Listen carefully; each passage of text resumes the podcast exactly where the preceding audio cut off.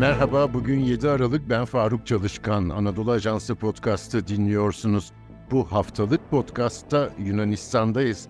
Ülke gündemini ve dışa yansıyan siyasi gelişmeleri Atina muhabirimiz Ahmet Genç Türk'le konuşacağız. Sevgili Ahmet katıldığın için teşekkür ediyorum. Yunanistan'da bugünlerde en önemli gündem maddesi ne? Yunanistan'da son 3 haftadır en önemli gündem maddesi Türkiye Cumhuriyeti Cumhurbaşkanı Sayın Recep Tayyip Erdoğan'ın e, Atina'ya yapacağı ziyaret. 3 haftadır e, bu en önemli gündem maddesi demek çok doğru olacaktır.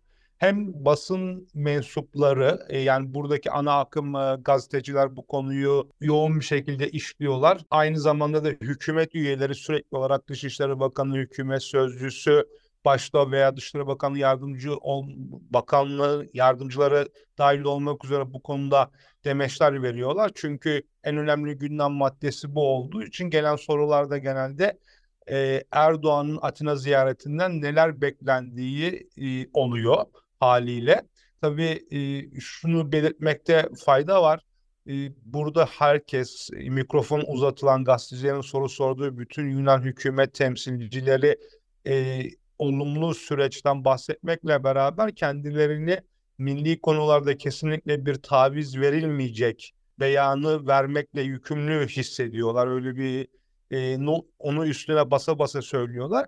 Bu da anlaşılabilir bir şey çünkü bir taraftan özellikle sağ kesimde değil bazı sol kesimde de Erdoğan'ın e, Atina ziyaretine dair ne tavizler verilecek de karşılığında Erdoğan niye buraya geliyor diye tartışmaları olduğu için Yunan hükümeti de kendini bu tür açıklamalar yapmak zorunda hissediyor.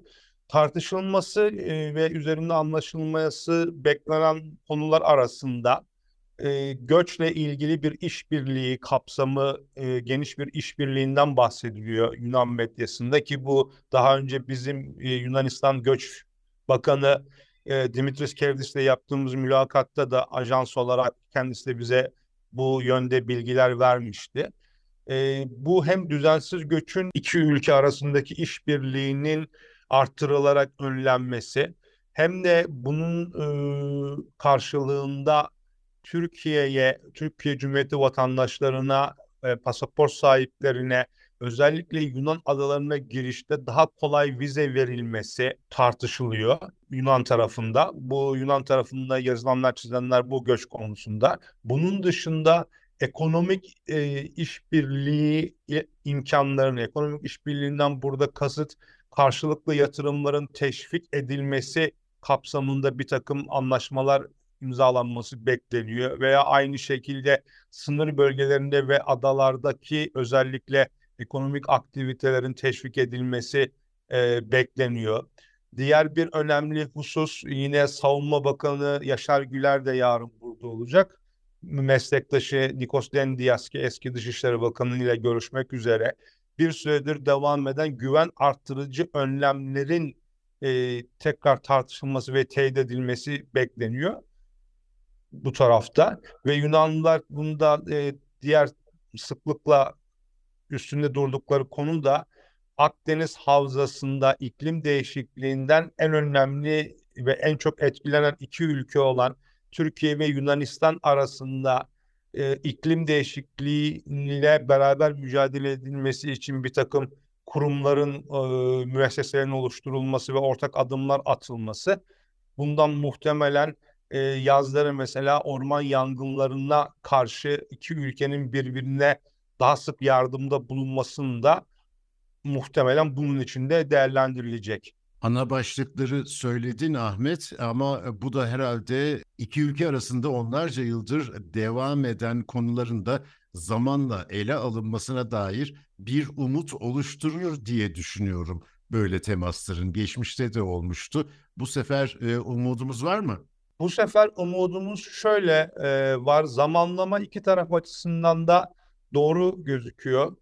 E, şöyle ki Yunanistan bir kere şunun farkında kazanamayacağı bir silahlanma yarışına 90'larda girip sonu ekonomik krize giden bir silahlanma yarışına tekrar Yunanistan girmek istemez. E, bir taraftan çünkü Yunanistan çok pahalı silahları almaya, doğrudan almaya devam ederken bir taraftan Türkiye kendi savunma sanayisi oluşturmuş olduğu, inşa etmiş olduğu savunma sanayisi ile hem Yunanistan'a karşı askeri üstünlüğünü devam ettirebiliyor hem de bu paraları dışarı vermek yerine kendi ekonomisini de değerlendiriyor. Yunanistan bu silahlanma savaşını kazanamayacağının bir farkında. İkincisi muhtemelen Yunanistan, Birleşik Arap Emirlikleri, Suudi Arabistan ve Mısır'la yakınlaştığında ve bu ülkelerle stratejik işbirliği kurduğunu ilan ettiğinde daha somut ve büyük beklentileri vardı bu ülkelerden. Türkiye'yi köşeye sıkıştırmak adına daha somut beklentileri vardı. Ne ekonomik olarak ne askeri olarak bu ülkelerden beklediğini alamadı Yunanistan ki Suudi Arabistan'a bir Patriot bataryası gönderilmesi dahil kendisi çok somut adımlar atmasına rağmen bu ülkelere e, stratejik işbirliğini inşa etmek için. E, bunun da karşılığını alamadı. Bir taraftan Türkiye komşularıyla ve genel olarak e, Batı ile olan ilişkilerini yeniden düzenlerken Suudi Arabistan, Birleşik Arap Mısır yakınlaşmaları, Avrupa Birliği ile olan ilişkilerin yeniden bir zemine oturtulmaya çabaları varken Türkiye dış politikada eskisi kadar e, tırnak içerisinde sıkışmış değil.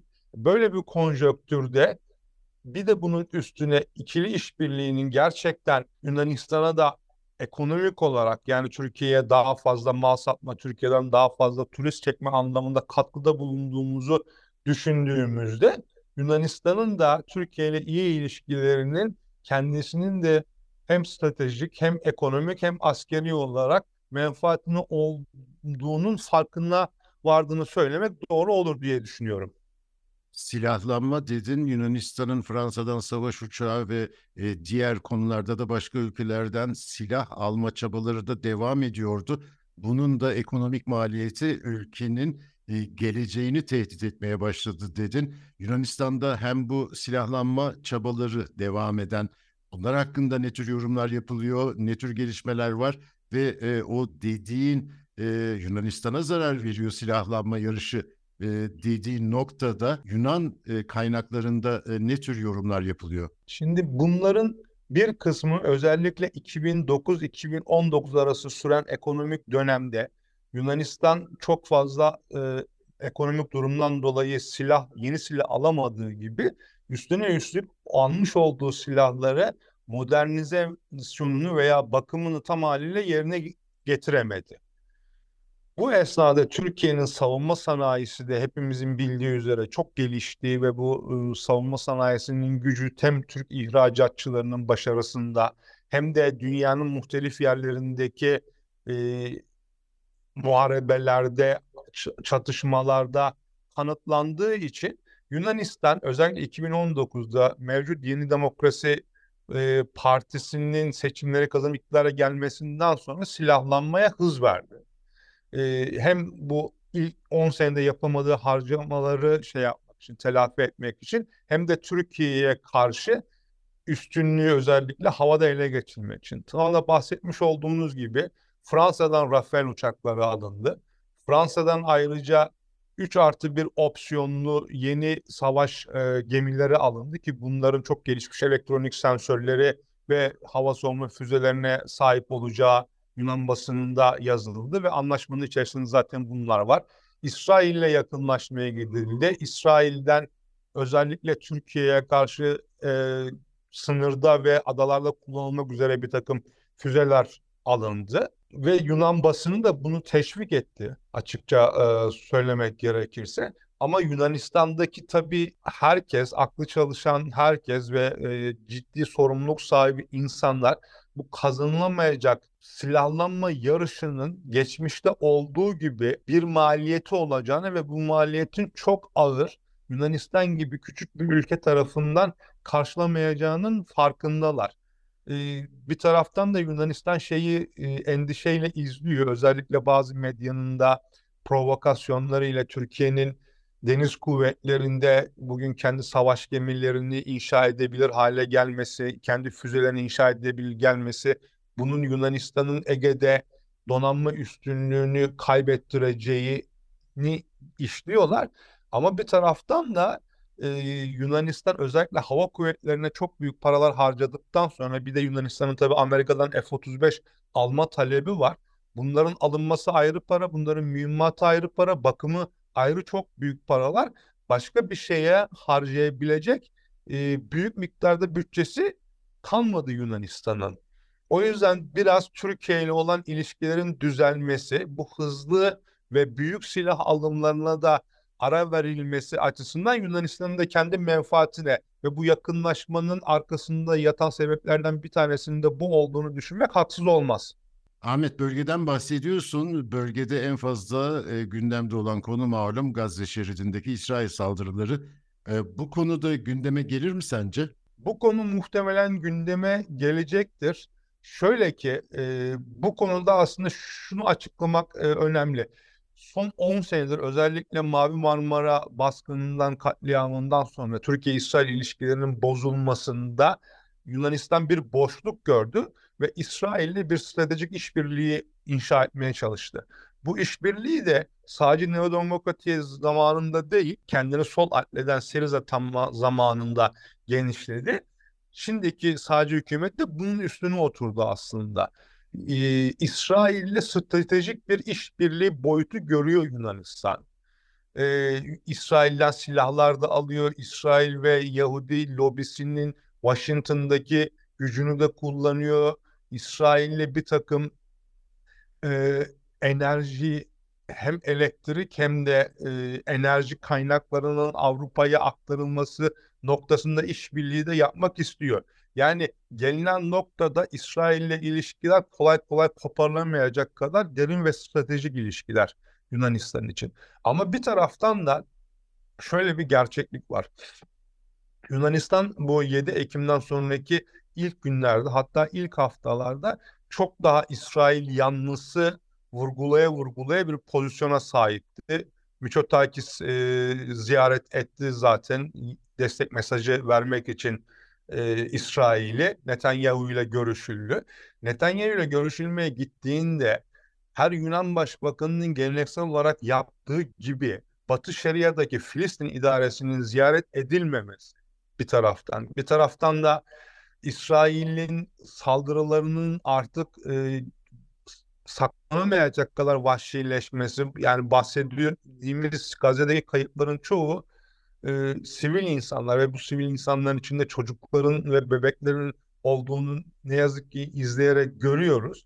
Bunlar zaten Filistin yanlısı olan Yunan kamuoyu hem sokaklara çıkarak hem mecliste daha fazla sesini yükselterek hükümet üzerinde bir baskı oluşturmaya başladı. Ve hükümet hala İsrail'in yanında olduğunu söylemeye devam etse de sivil kayıpların mutlaka önlenmesi gerektiği ve Gazze'deki cevabın, operasyonun e, karşılıklı e, mütekabiliyet esasına göre yapılması gerektiğini, ölçüsüz hareketlerden kaçınılması gerektiğini, Gazze'ye bir an önce insani yardım akışının hızlandırılması gerektiğini de ön plana çıkarmaya başladı. Yani şu anda Yunanistan e, hala da evet stratejik olarak İsrail ile olan ilişkisini bozmak istemeyecektir. Ama bir taraftan da hem kendi kamuoyu baskısından e, da etkilenerek Filistin'deki insani dramı da göz önünde tuttuğunu, buna karşı da duyarsız olmadığını göstermeye çalışacaktır. Bu noktada belki e, dün e, belki e, hatırlar dinleyicilerimiz birkaç gün önce Fransız Cumhurbaşkanı Emmanuel Macron ve Sayın Erdoğan'ın bir görüşmesi olmuştu Gazze'ye insani yardım ulaştırılması konusunda bir işbirliği yapılabilir mi diye. İki tarafında sanırım böyle bir niyeti e, olabilir mi diye. Belki burada da yine Gazze'ye insani yardım oluşturul e, ulaştırılması noktasında Türkiye ve Yunanistan ortak bir şeyler yapabilir mi diye gündeme gelebilir. Atina'daki Anadolu Ajansı muhabiri Ahmet Genç Türkiye çok teşekkür ediyorum. Bizi hangi mecrada dinliyorsanız orada abone olmayı lütfen unutmayın. Hoşçakalın.